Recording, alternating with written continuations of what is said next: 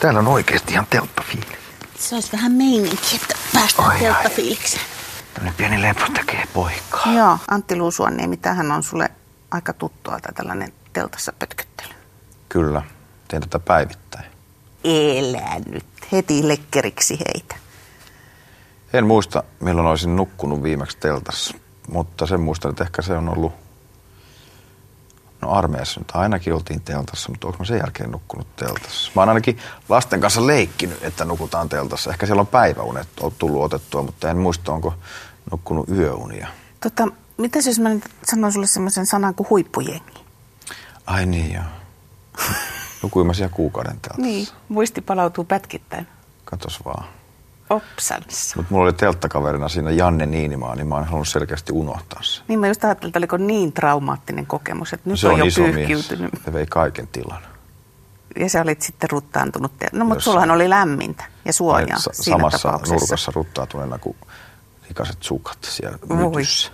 Sä et nyt kyllä ihan vielä saa säälipisteitä multa. Okei. Okay. Minkälainen se oli oikeasti kokemuksena? No se oli semmoinen kokemus, että mä, mä sanoin ensin, että en mä lähde tommoseen mukaan. Ja... Sitten mä olin tota Leinosen Janin kanssa kuvaamassa Los Angelesissa sen Le- Leinosen Janin Kiasman näyttelyyn semmoisia Tony's Back-videoita. Sitten törmäsin siellä Hildén Jukka, joka oli siinä ohjelmassa juontaja tai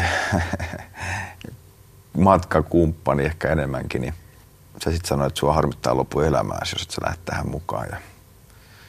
Sitten mä sanoin, että no okei, kai mä sit voi lähteä. Ja oliko se kaksituhattaviisitoista sitten elokuussa me lähdettiin ja sitten se oli aika lailla kuukausia. Kyllä se niin kuin pisti, ei se elämän arvoja uusiksi pistänyt, mutta että kyllä se niin kuin kirkasti sen, mikä on tärkeää ja mikä elämässä on tärkeää. Ja sen on tietysti perhe ja rakkaat ja kun se yhteydenpito ei ollut siellä mahdollista pari viikkoa, niin kyllä se ikävä tekee ihmeitä. Kyllä se niin voimakkaan vaikutuksen tekijä, että kyllä mä aina välillä palaan siihen fiilikseen, mikä siellä oli. Että jos joku asia tuntuu vähän raskaalta tai kenkuttaa tai jotain muuta, niin sitten niitä mietteitä siellä, kun katseli Milky Waytä, seitsemältä oli jo ihan pilkkopimeätä ja hiljaisuus ja avaruus ja andit ympärilläni. Niin kyllä se aina sitten loksauttaa hartiat oikealle kohdalle, että ne ei enää ole siellä korvissa. Sä sanoit, että se kirkasti sen, mikä elämässä on tärkeää. Tuohan nyt melkein kuulosti siltä jo, että sä oot löytänyt elämän tarkoituksen. Onko vähän liian mahtipontista? Mä luulen, että eiköhän kaikki ole löytänyt elämän tarkoituksen tavalla tai toisella. Siinä voi olla kaikenlaista sermiä ja sumua ja savua välissä, että sitä ei ehkä niin kuin tajua. Kyllä mä nyt tietysti on elämän tarkoituksia ja läheisen, läheiseni tärkeyden ymmärtänyt ennen perureissuakin, mutta että kyllä se siellä jotenkin niin kuin kirkastui se, että, että se perhe on se yksikkö ja omat lapset ja vaimo ja vanhemmat ja sisarukset ja ystävät ja ei tarvitse ehkä lähteä ihan andeille asti kokemaan sitä, mutta se, että ottaa itselleen aikaa tai antaa mahdollisuuden siihen, että on aikaa miettiä asioita ilman, että sulla on joku, joku sähköhärpäke, puhelin tai iPad tai tietokone kädessä tai sylissä ja koko ajan niin kuin koetaan ja eletään maailmaa jonkun tiedon läpi, jonka kaikki jakaa samaan aikaan, niin siellä se ei ollut mahdollista ja siinä on jotain oikeeta. Ollaanhan me seletty ennen kuin kännykät on tullut. Ehkä siinä oli joku se, se yksinkertainen ajatus, että sä vaan olet omien ajatustesi kanssa. Niin, niin siinä on jotain. No kaikki, jotka harrastaa meditaatiota ja käy lenkillä ja muuta, niin senhän voi kokea myös vähän lyhyemmässäkin ja se ei siihen tarvitse kuukautta varata. Kyllä me varmaan on niin kuin ihan lajina voitaisiin tehdä tämä itsellämme monellakin tapaa helpommaksi tämä elämä. Yksi ehkä on se, että pysähtyisi välillä ja pitäisi aistit ja kaikki aistit, näkö ja haju ja kuuloaistit auki ja olisi vaan siinä hetkessä, mutta se on, sepä onkin helpommin sanottu kuin tehty. Niin me eletään vähän jotenkin sillä sermin takana. Me, me koko ajan, me ei olla ihan läsnä juuri koskaan. Aina on joku laite, jonka läpi me maailmaa katsotaan. Jos se ei ole se puhelin, niin pädi tai läppäri tai, tai sitten vaikka kamera.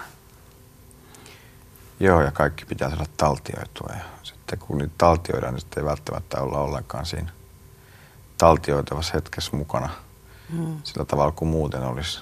Nyt on ollut hauska huomata se, että mulla on ystäviä, jotka on palannut siihen, että heillä on puhelin on puhelin. Että siinä ei ole sähköpostia.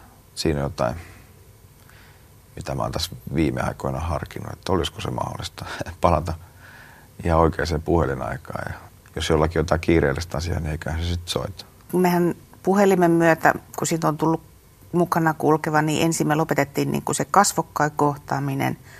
Ja nyt sitten kun on sähköposti siinä puhelimessa, niin nyt me ei enää edes äänellä tavoiteta toisiamme. Me ollaan koko ajan jotenkin vaan niin kuin bittien päässä tai bittien varassa pidetään yhteyksiä toisiimme. Plus se, että kun ollaan jossain tilanteessa niiden fyysisesti läsnä olevien ihmisten kanssa, niin, niin kuka ei keskity kaikilla on puhelimet ja kaikki laittaa Instaan kuvaa tästä ihanasta illallisesta tai brunssista tai uudesta paidasta. Tai kyllä on sitten tietysti sävy- ja tasoeroja.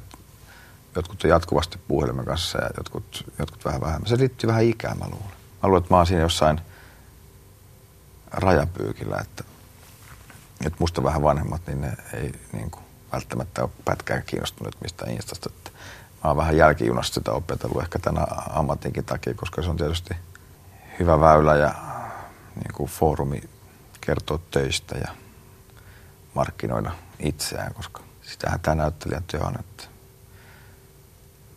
pitää pyrkiä pitämään kiinni yksityisyydestään, mutta sitten kuitenkin olla jollakin tavalla kiinnostava ja läsnä medioissa, että siinäpä se onkin muuten työt. Niin, siinäpä se on yhtälö. Miten saat sen asian ratkaisu? Kuinka paljon sä pähkäilet sen kanssa?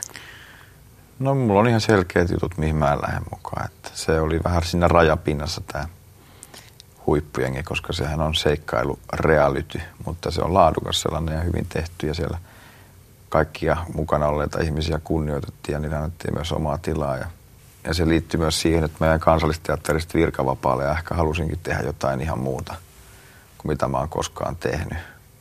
Sitten tietysti on pyrkinyt pidättäytymään fiktiossa, eli näyttelen joko itse kirjoittamissa tai toisten kirjoittamissa jutuissa. Ja niin kuin juontaja, juontajan tehtävät on semmoinen, mitä aika usein on mulle tarjottu, niin en on, mä tykkään. Se on ihan semmoinen asia, mistä mä tykkään kuunnella ihmisten tarinoita ja, ja viedä sitä omilla kysymyksillä eteenpäin. Mä luulen, että se voisi olla mun homma, mutta siinä on sitten se, että en mä halua profiloitua juontajaksi. Mä haluan olla näyttelijä ja sitten kyllä sitä rajapintaa joutuu koko ajan vähän niin kuin kokeilemaan. Nyt esimerkiksi kävin keväällä siinä aamulypsyssä fiittaamassa Jaajoa ja Annia ja Perälä Juhaa, niin niin sekin on tietysti juontamista, se on radiojuontamista, mutta jotenkin mä koin sen niin kuin ammatti-identiteettiäni suojelevammaksi, että siellä ei olla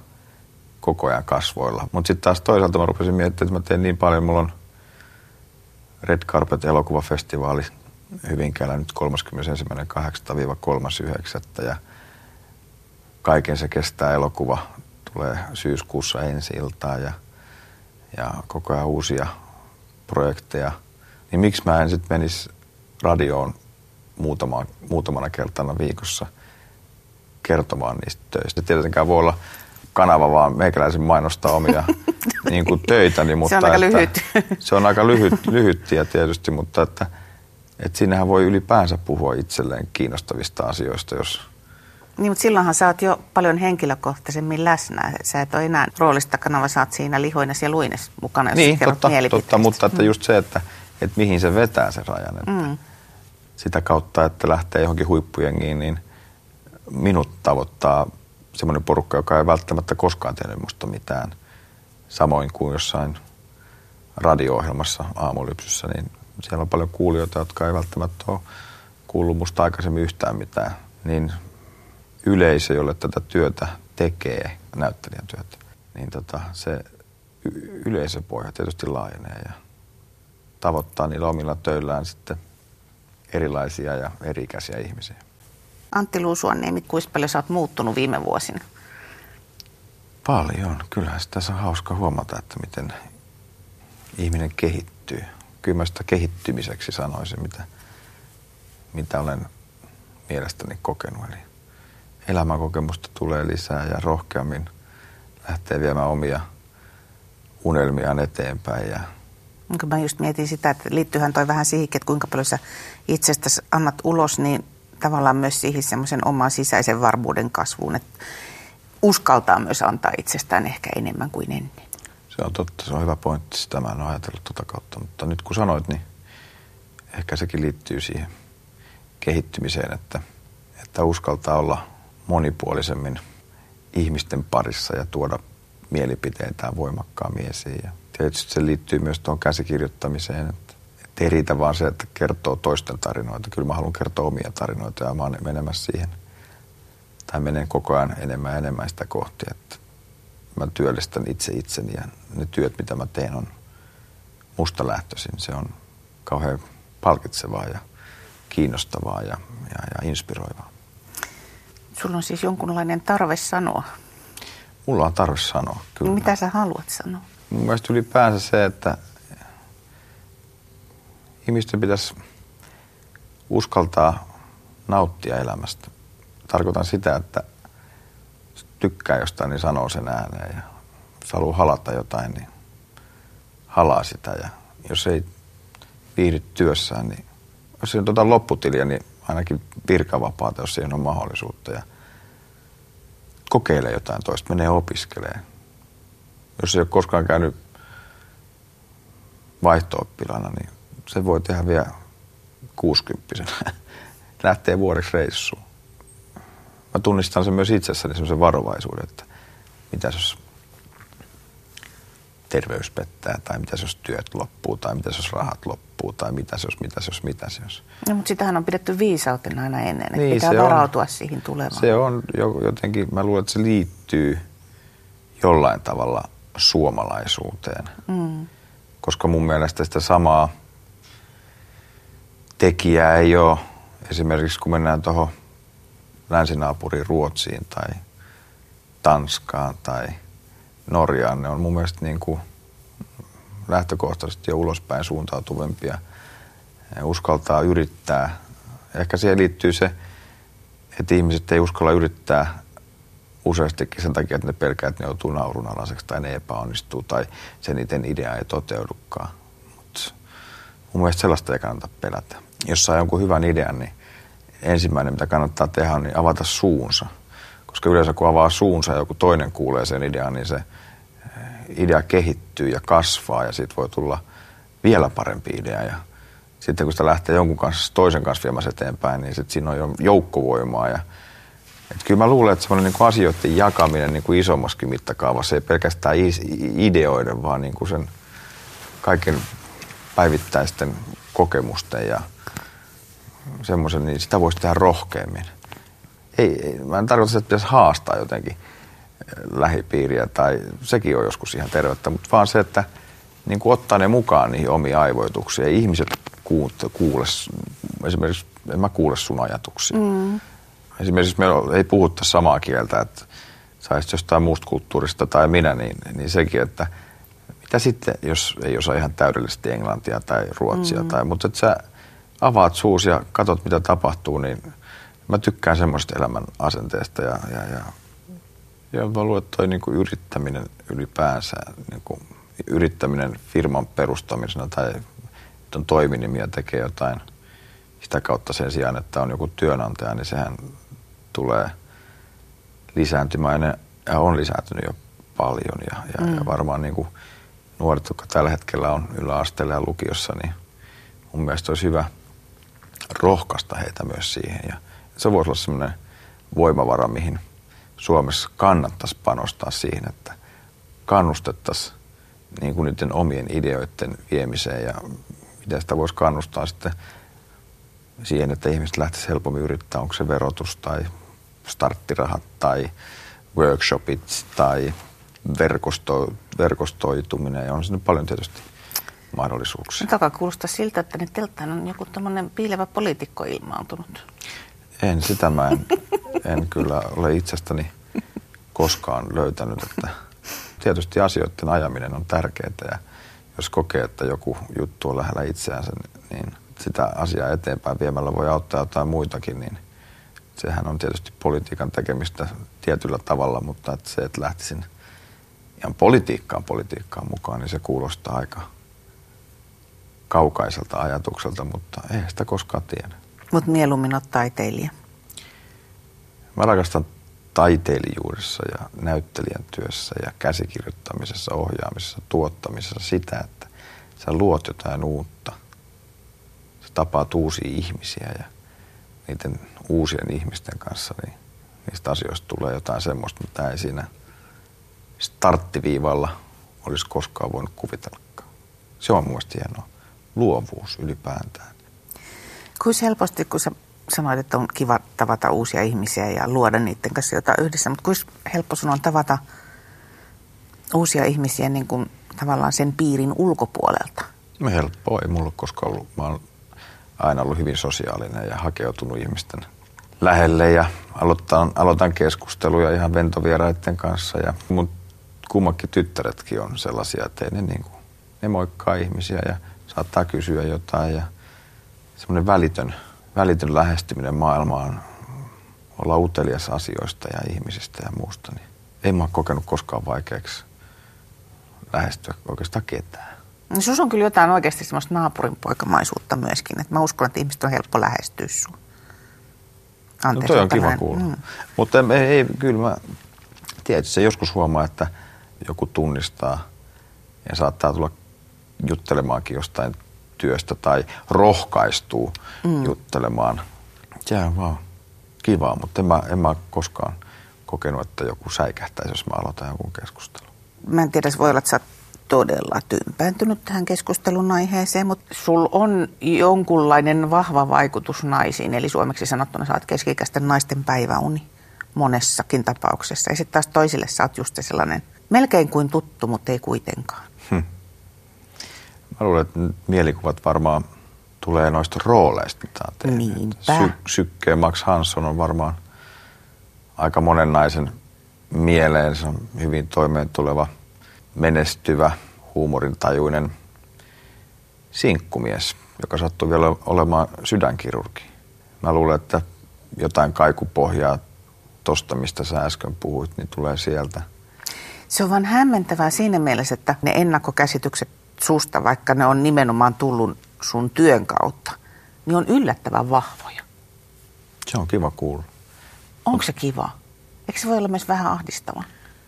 No varmaan se voi olla ahdistavaa, mutta sitten taas toisaalta niin sä ajattelee nyt tätä kevättä kaksituhattaseitsemäntoista. Et mulla on ollut siellä kuudes kerta elokuvan päärooli ja tää kaveri oli kaikkea muuta kuin miellyttävä. Sehän oli niin kuin hyvin naisiin menevä ja perheellinen, mutta ei kauheasti sitä välittänyt. Ja sitten on Macbeth, joka on murhahimoinen sotapäällikkö, joka tappaa kaiken tieltään matkalla kohti kuninkuutta. Ja sä ajattelet, että vaikka noita kahta roolia, niin eihän ne ole semmoisia vävypoikaehdokkaita. Ei todellakaan. Niin siihen nähdään, että ihmiset vois pelätä mua tai kokee jotenkin mut vastenmieliseksi niiden mun roolien kautta, niin, niin tavallaan onko se sitten se mun, mistä sä puhuit tästä naapurin poika luukista tai fiiliksestä, niin ehkä se ristiriita tekee niistä lähtökohtaisesti mulkuista roolihenkilöistä tai ikävistä ihmisistä vähän pidettäviä. Ja mä luulen, että se on se mielenkiintoinen twisti, mitä, mitä mä aina haluaisin niihin rooleihin saada, että, että vaikka tää on tämmönen, niin kuin jos ajatellaan vaikka tämä Max Hansson, joka on aika itsekäs kaveri. Mutta että silläkin on niin kuin sydän ja empatiakykyä.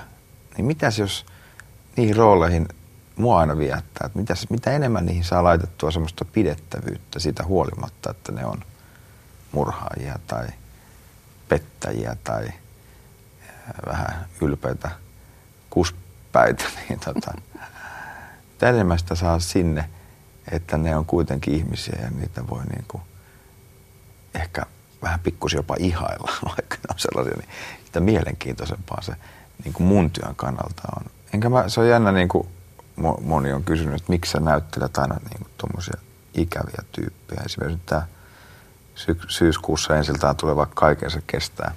Siinä ollaan seitsemänkymmentäluvun Oulussa ja arkkitehtipariskunnat, no, työkavereita nämä Tomi Empuska ja mun esittämät henkilöt ja, ja, ja tota, niillä rupeaa menee sitten vähän töissä huonosti ja vaimotkin menee vähän sekaisin ja, ja, ja tämä henkilö, tämä mun roolihenkilö, niin ei se oikein, se ei tarkoita kelleen pahaa, mutta ei se nyt ihan putkeen sen hommat kuitenkaan mene. Niin jotenkin semmoisen roolihenkilön esittäminen on älyttömän mielenkiintoista. Enkä mä koskaan ajattele, että, että, että tämä rupeaa niin kuin jotenkin moralisoimaan sitä, koska ihmisethän on sellaisia.